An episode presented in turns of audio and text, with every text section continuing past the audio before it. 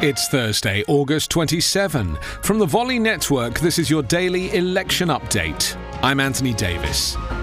With 67 days to go until the election, and four years after first doing so, Mike Pence once again formally accepted the Republican vice presidential nomination.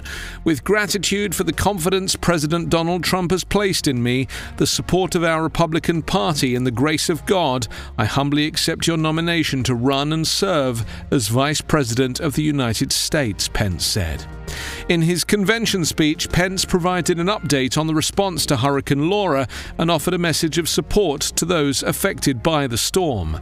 Stay safe, and I know that we will be with you every step of the way, Pence said. Over the past two weeks, both Democrats and Republicans have argued this presidential election will be the most important one in decades. Keith Kellogg, the national security advisor to Mike Pence, said this is the most important election of our lifetimes. The next four years will decide the course of our country for decades to come. Democrats delivered a similar message last week. Of course, they were warning against the danger of electing Trump, while Republicans are arguing the president must be re elected to prevent the country from falling into chaos.